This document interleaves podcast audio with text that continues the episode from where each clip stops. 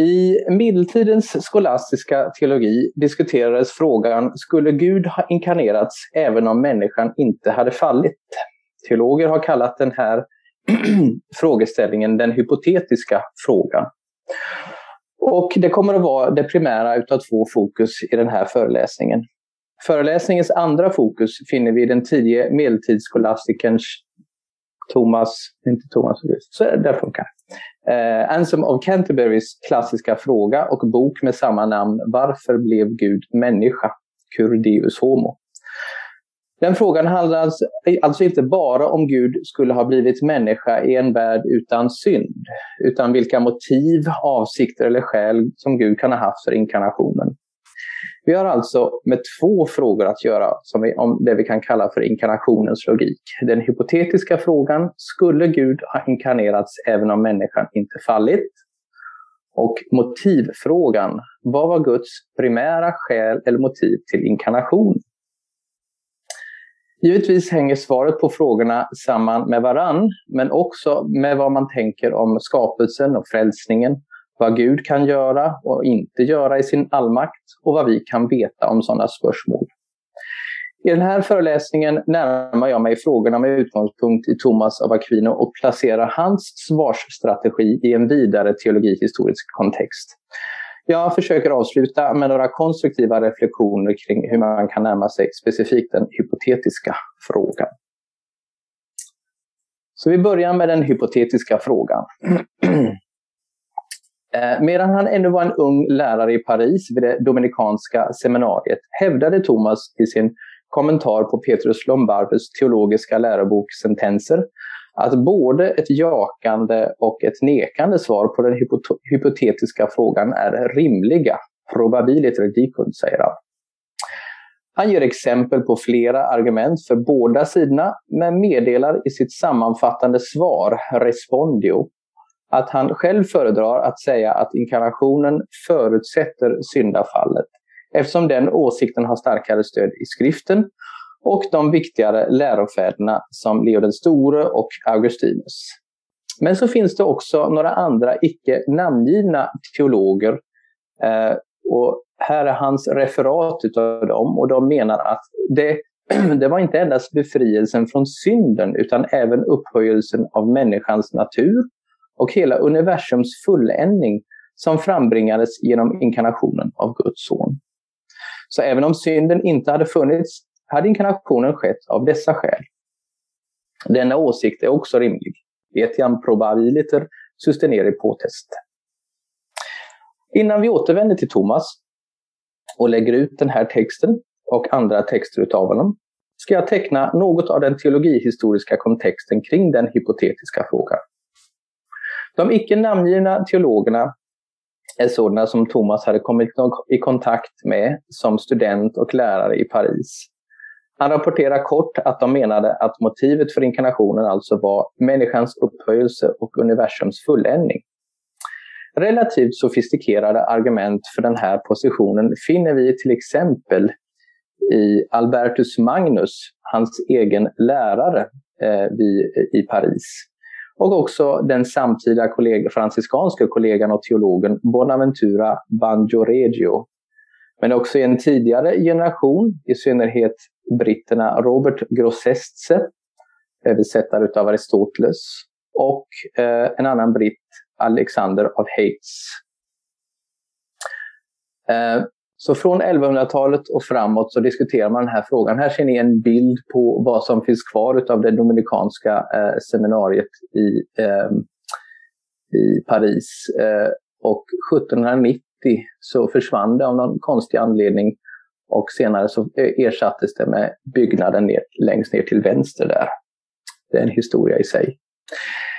Men ursprunget till frågan eh, Eh, den hypotetiska frågan var emellertid en viss Rupert av Deutz, eh, samtida med Anselm of Canterbury. Det var han som var den första som tar upp den här frågan i den medeltida skolastiska diskussionen och ger själv ett positivt svar. Ja, Gud skulle ha inkarnerats oberoende av synden i sin Matteus kommentar.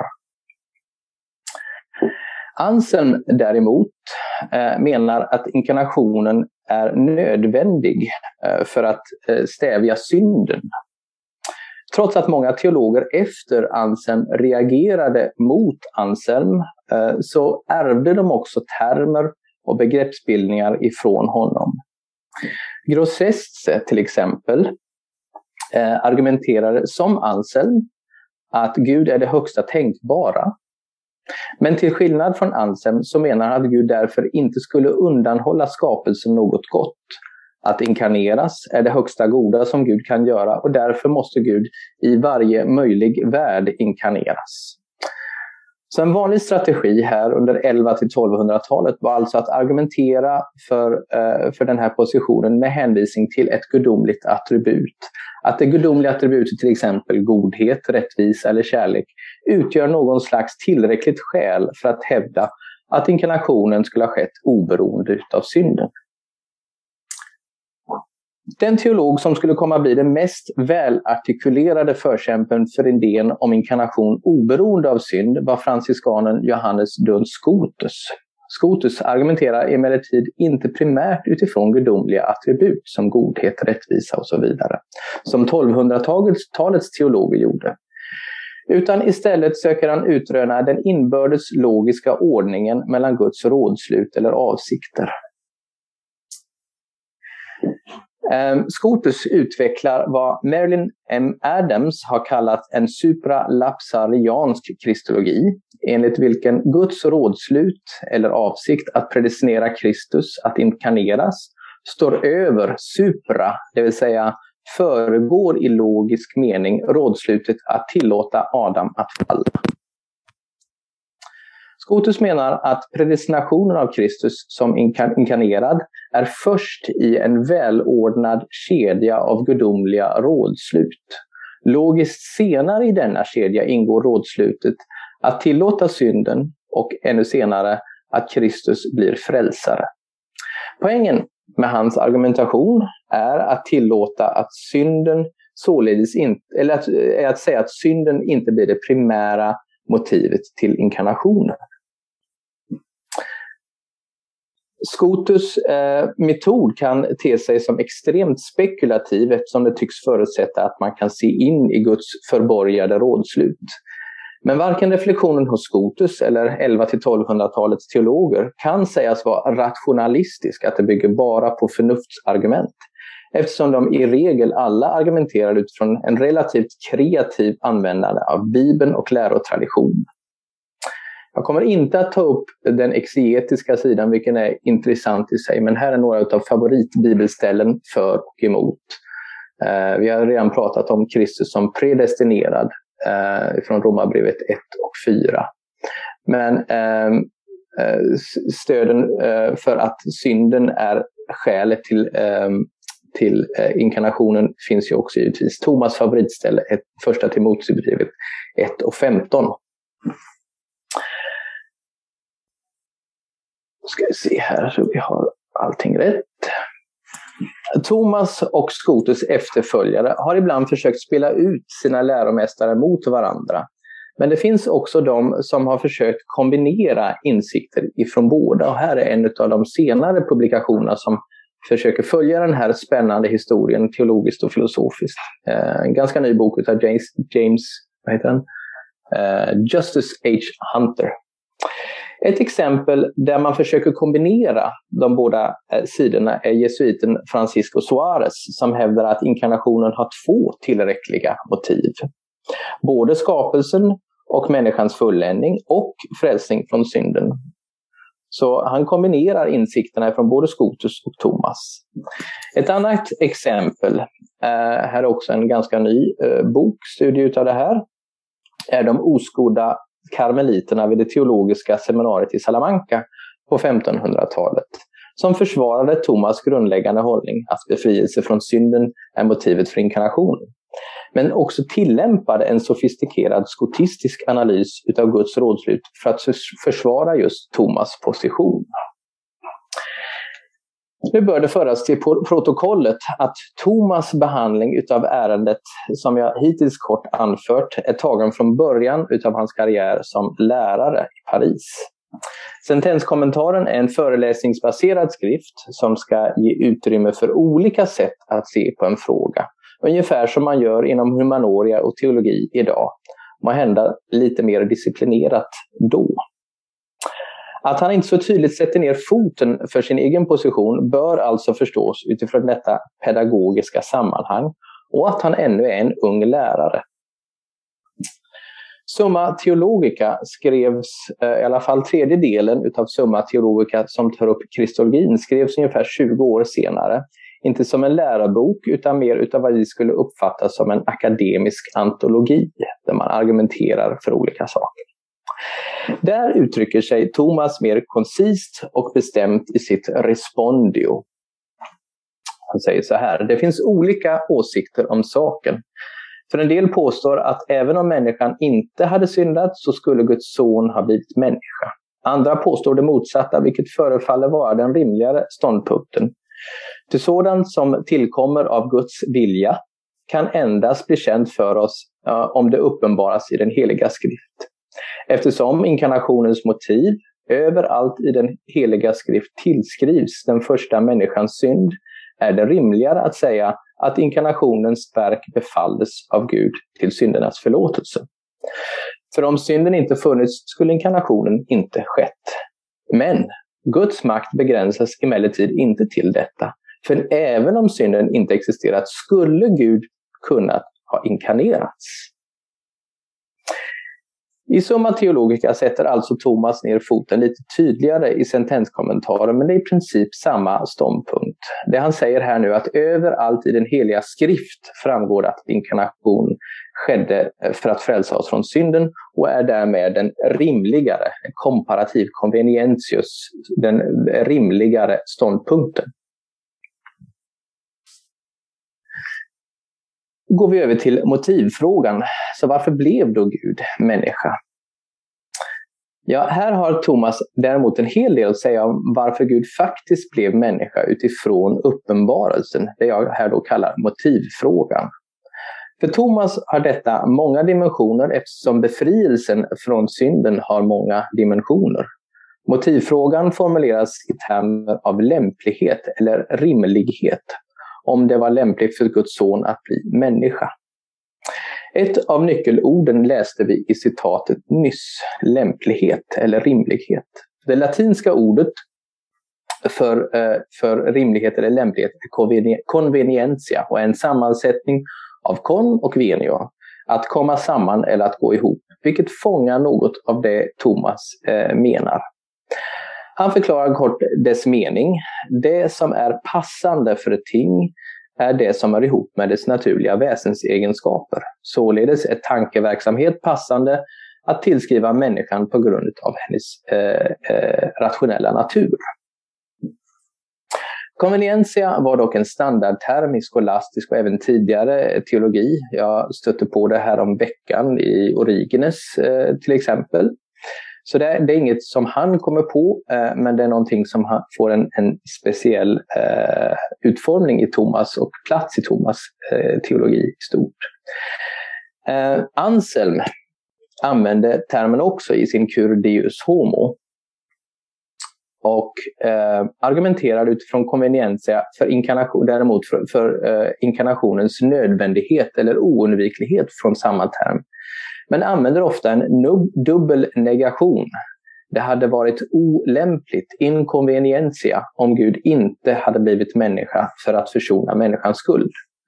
Thomas bygger som vi sagt delvis vidare på Ansens försoningsteologi, men vill inte sluta sig till vad för, som för honom och flera andra skolastiker förefaller äventyra Guds frihet i Ansems svar på motivfrågan som skulle innebära att Gud i någon mening var tvungen att försona oss genom just inkarnationen på inget annat sätt.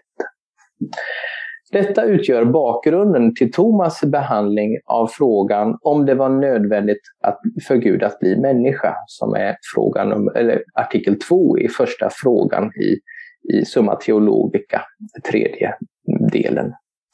Och det säger han så här, att något kan vara nödvändigt i förhållande till ett ändamål i två betydelser.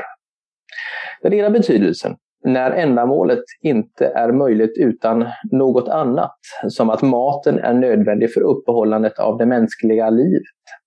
Den andra betydelsen, när ett ändamål lättare och mer passande kan uppnås genom något annat, som att en häst är nödvändigt för resan. Guds inkarnation var inte nödvändig för att upprätta människans natur i den första betydelsen, för Gud kunde genom sin allsmäktiga kraft upprätta människans natur på många andra sätt. Thomas försöker alltså här hålla två tankar i huvudet samtidigt. För det första att Guds frihet angående hur människan bäst återupprättas är Guds egen sak. Det måste inte ske genom inkarnationen kontra ansen då. Och för det andra att det är en svag form utav nödvändighet, han bevarar det ändå, att, av inkarnationen. Uttryckt i termer återigen utav ett komparativt convenientius, det är rimligare, mer passande. Konvenientia har som noterat att göra med vad som är passande för en viss natur såsom tankeverksamhet hör ihop med människans rationella natur. Man skulle kunna illustrera betydelsen av, eh, av konvenientia i termer av en kännedom av, eh, av en Guds, om, om en persons karaktär. Jag känner till min frus karaktär efter drygt 20 års äktenskap och jag kan således göra rimliga bedömningar om vad hon skulle göra i vissa eh, kontrafaktiska scenarier, men inte alla. Definitivt inte alla. Men jag skulle kunna säga med ganska stor säkerhet att hon skulle säga ja till en kopp Earl Grey vid nästan alla tidpunkter om det inte är för nära in på maten. Jag kan förstå hennes motiv i många konkreta situationer som att hon gärna vill ha mjölken hällt i te efter det har dragit och så vidare. Allt sådant är passande för min frus karaktär. Sådan kunskap har uppenbarats för mig genom att jag fått studera hennes karaktär över årens lopp. Guds karaktär känner vi främst utifrån det Gud uppenbarat om sig själv i skriften. Om vi är förtrogna med skriften kan vi, precis som i fallet med min fru, göra vissa bedömningar om vad Gud skulle göra i vissa kontrafaktiska scenarier. Vi kan till exempel hävda med visshet att Gud inte skulle ljuga med några, i några, i några eh, kontrafaktiska scenarier överhuvudtaget. Det kan vi vara säkra på. Vi kan också ge någon slags förklaring till varför Gud lät Jesus dö, givet hela den bibliska berättelsen om Guds handlande och hans karaktär. Allt sådant är passande för Guds karaktär så som uppenbarad i skriften. Sammanfattningsvis kan man alltså säga att Thomas genom hela sin karriär visar eh, att den hypotetiska frågan är legitim och att inkarnation utan synd bevisligen inte är helt opassande eller orimlig som teologisk position. Men däremot vill han vara försiktig med att säga något om vad Gud skulle göra i kontrafaktiska scenarier. För vi har inte tillräckligt kännedom om Guds karaktär för att ge självsäkra slutsatser här. Så ska vi se på några konstruktiva ansatser här. För i vissa passager hos Thomas antyds en mer generös syn på den hypotetiska frågan än vad vi sett så långt. Och jag ska ge två exempel. När han talar om inkarnationens nödvändighet talar han om inte mindre än tio olika motiv för inkarnationen och tillägger att det finns flera andra som övergår människans fattningsförmåga. De här är väldigt kort formulerade. De är formulerade i, i sammanhanget av hela hans Summa Theologica där det är hämtat ifrån och hänger väldigt mycket ihop med hans moralteologi som vi kallar det för numera. Men här är ett utav skälen eller motiven Eh, nämligen att det fulla deltagandet i det gudomliga, vilket är människans sanna, sanna lycksalighet och målet för människans liv. Detta förlänas oss genom Kristi mänsklighet, för Augustinus säger i en predikan om Kristi födelse, Gud blev människa för att människan skulle bli Gud. Det intressanta här är att om vi tänker på deltagandet i Gud som ett motiv för inkarnationen är synden strikt talat inte en förutsättning om man, som Thomas verkar göra, menar att det finns en utveckling av relationen mellan Gud och människa från paradiset till det himmelska tillståndet. Således skulle Thomas tanke här kunna användas, teoretiskt sett i alla fall, som en premiss i ett argument för inkarnation oberoende av syndafallet. Ett andra exempel Thomas-forskaren Jean-Pierre Torell hävdar att Thomas i sentenskommentaren och den stora summan är något bunden av de traditionella auktoriteterna och åsikterna om inkarnationens motiv, men att han i den lilla summan, summa contra gentiles, utvecklar inkarnationens motiv på ett lite mer utforskande sätt. Så trots att eh, Thomas inte tar upp den hypotetiska frågan explicit här finns det material som har relevans för den hypotetiska frågan. Den lilla summan är skriven tidigt i Thomas karriär och var tänkt som en handbok i apologetik, apologetik, försvar för den kristna tron, för munkar som skulle bemöta eh, de muslimska teologernas invändningar mot kristen tro. Torell menar att vi i den lilla summan finner en återhållen passion under Thomas sedvanliga nykterhet. Thomas utvecklar en liknande tankegång som vi nyss läste om. I den lilla summan säger Thomas att inkarnationen är det mest effektiva medel för att nå det saliga skådandet av Gud, alla rationella varelsers högsta mål. Inkarnationen är därför, menar han, maximalt lämpligt, convenientissima, maximalt lämpligt medel för detta ändamål. Och här kommer citatet som jag lagt ut. Han förklarar Guds kärlek till människan är in, eh, kan inte bättre demonstreras för människan än genom detta. Att han personligt ville förena sig med människan. För det ligger i kärlekens natur att den som älskar förenas med den älskade så mycket som möjligt. Därför var det nödvändigt för människan, som är inställd på saligheten, att Gud blev människa. Synden framträder inte heller här som ett absolut villkor för inkarnationen, utan tvärtom ser talet om Guds kärlek ut som ett motiv för att Gud skulle inkarneras oberoende av synden. Frågan är då om, Thomas, eh, om det Thomas säger i dessa två citat skulle kunna utgöra tillräckligt motiv eh, för att hävda att inkarnationen skulle skett oberoende av synden. Ja, tagna ur sitt sammanhang skulle de kunna vara det, men i sina sammanhang är det tydligt att Thomas själv inte tillät sådana slutsatser utifrån vad som tydligt, tydligast blivit uppenbarat som man noterade överallt i skriften. Men vi kan tillägga att även om Thomas hävdar att inkarnation utan synd är mindre passande utesluter han inte att det också finns motiv för inkarnationen som i strikt talat inte förutsätter synden, men som ändå kommit oss till del på grund av frälsarens gärning.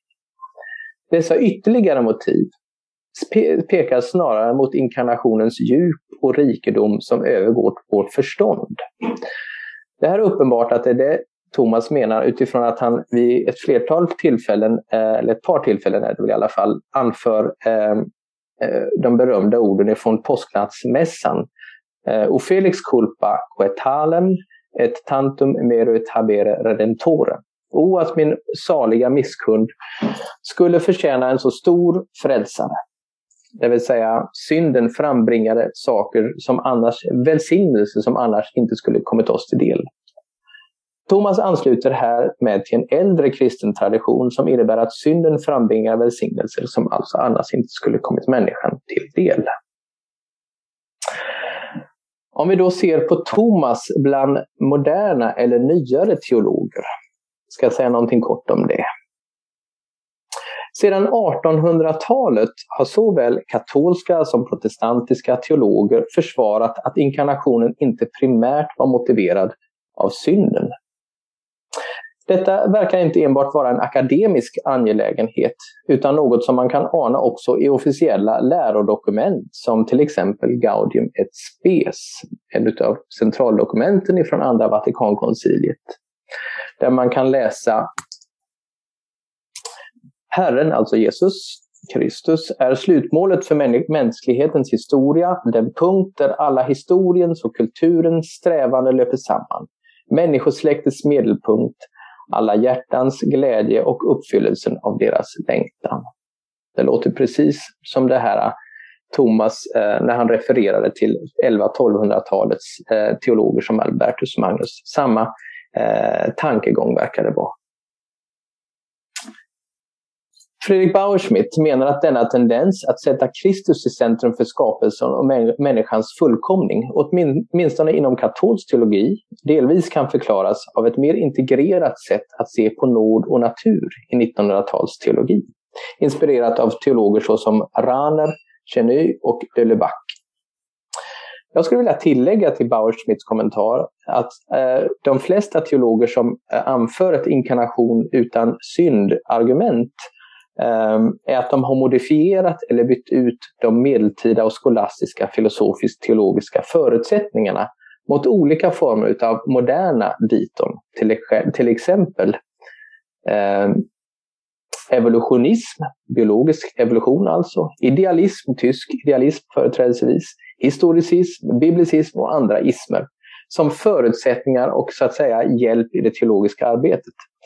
Och de på olika sätt stödjer tanken på att inkarnationens motiv åtminstone inte enbart är befri, eh, befrielsen från synden utan kanske primärt någonting annat, nämligen uppfyllelsen av skapelsen eller fulländandet av skapelsen. Ett axblock får här bara antyda lite mer vad jag menar. Här är en av förresten de eh, mer uppmärksammade böckerna om inkarnationen. På engelska pratar man numera om incarnation anyway, inkarnation i alla fall eller ändå. Um, utav en Chris Vandril. Mycket läsvärd, kort bok dessutom, uh, koncis. Men här är ett axplock för att antyda vad jag menar. Enligt en hegeliansk präglade 1800-talsteologen, protestant eh, Isaac Augustus Dorner. Eh, inkarnation, han är längst upp till höger på bilden. Eh, mannen längst ner, till hög, eh, längst ner till höger får ni gissa er till så kan vi ta det under frågestund. Eller jag, jag anger det nu men jag säger inte vem det är. Den hegelianskt pling, pling, eh, inspirerade teologen eh, Isaac Augustus Dorner menar att inkarnationen är implicit i Guds vilja eller motiv att skapa en värld med etiska agenter. Karl Barth insisterade att för Gud är beslutet att skapa eller utveckla Kristi mänskliga natur det mest grundläggande av Guds alla skapelseakter. Eh, Pierre Tillard de Chardin, ursäkta uttalet, menade att skapelsen inte skulle vara fullkomnad utan inkarnationen. Och Karl Rahner, längst ner till vänster här det va? menade att Guds vilja att kommunicera sig själv till världen når sitt klimax i inkarnationen, då världen blir Guds egen historia, säger han. Ja, den gemensamma tendensen i de här exemplen är att inkarnationen inte främst motiveras utifrån syndproblematiken och i flera fall, som till exempel i Dorner där det är tydligast, man är längst upp till höger. Att den gudomliga viljan att förena sig med människan och skapelsen blir en oundviklig eller rent av nödvändig process. Några avslutande kommentarer då. För det första, de här teologerna är på olika sätt spännande exempel på sätt som man kan eh, integrera insikter från till exempel modern vetenskap eller filosofi med kristen teologi, där Kristus blir en samlande princip. Och de påminner således om Thomas teologiska projekt som handlade om att in integrera tro och vetande till en enhetlig vision av Gud och världen, det han talar om som sakra doctrina. Sakra doktrina är dock betydligt vidare än vad teologi är för de flesta nyare och moderna teologer. Thomas skulle därför generellt invända att nyare teologer eh, tenderar att spekulera på ett sätt som var främmande för honom. Exegeter, systematiker och moralteologer var och en för sig och ibland mot varandra. För det andra, även om förnuftet har en roll att spela i sakra doktrina har det en instrumentell och underordnad roll. Thomas vill alltså undvika rationalism. Vi kan därför gissa utifrån denna vidare teologi, vidare vision av vad teologi är som sakra doktrina, att Thomas skulle mana till en viss försiktighet inför moderna former av inkarnationsteologi. Eftersom åtminstone vissa av dem som jag har refererat tenderar att reflektera över religionen inom förnuftets blotta gränser, som Immanuel Kant sa. Eller rent av trots förnuftet, lite mer biblicistiskt som Karl Barth kanske tenderade att göra. Och inte med förnuftet inom eh, uppenbarelsens gränser som var Thomas egen ambition. Thomas skulle troligen också säga att de nyare teologerna verkar säga mer om Guds motiv för inkarnationen än vad uppenbarelsen kan legitimera. Ett exempel på denna övertro är att inkarnationen och skapelsen för de här nyare teologerna blir så tätt sammanbundna att inkarnationen blir en oundviklig konsekvens som hotar idén om Guds frihet och suveränitet. Gud måste inkarneras. Ett bekymmer som Thomas såg till exempel hos Anselm, som vi har sett tidigare. För det tredje, all vår teologiska reflektion måste grunda sig i den Gud som har uppenbarat sig själv i skriften. Eh, teologi är för Thomas kunskap om Gud och alla hans verk. Skriften innehåller många ansatser till ett argument om inkarnationens motiv, men inget av dem ensamt eller kanske ens kollektivt utgör tillräckligt säkra premisser för ett positivt och slutgiltigt svar på den hypotetiska frågan som en nödvändig slutsats. Så som till exempel Thomas tänker att de tre trosartiklarna är, det är nödvändiga slutsatser, inte kompromissförhandlingsbara. Thomas medger däremot att man med utgångspunkt i inkarnationens faktum kan dra rimliga slutsatser om inkarnationens motiv. Men här finns en, en gradering som vi har sett. Thomas menar att den rimligare convenientius slutsatsen är att synden är motivet för inkarnationen eftersom det är tydligast överallt i skriften. Men ändå, till sist. Thomas avfärdade inte den hypotetiska frågan som överflödig. Man skulle därför kunna se detta som en inbjudan till en fortsatt skolastisk trosfördjupning, fides querens intellectum, en tro som söker förståelse.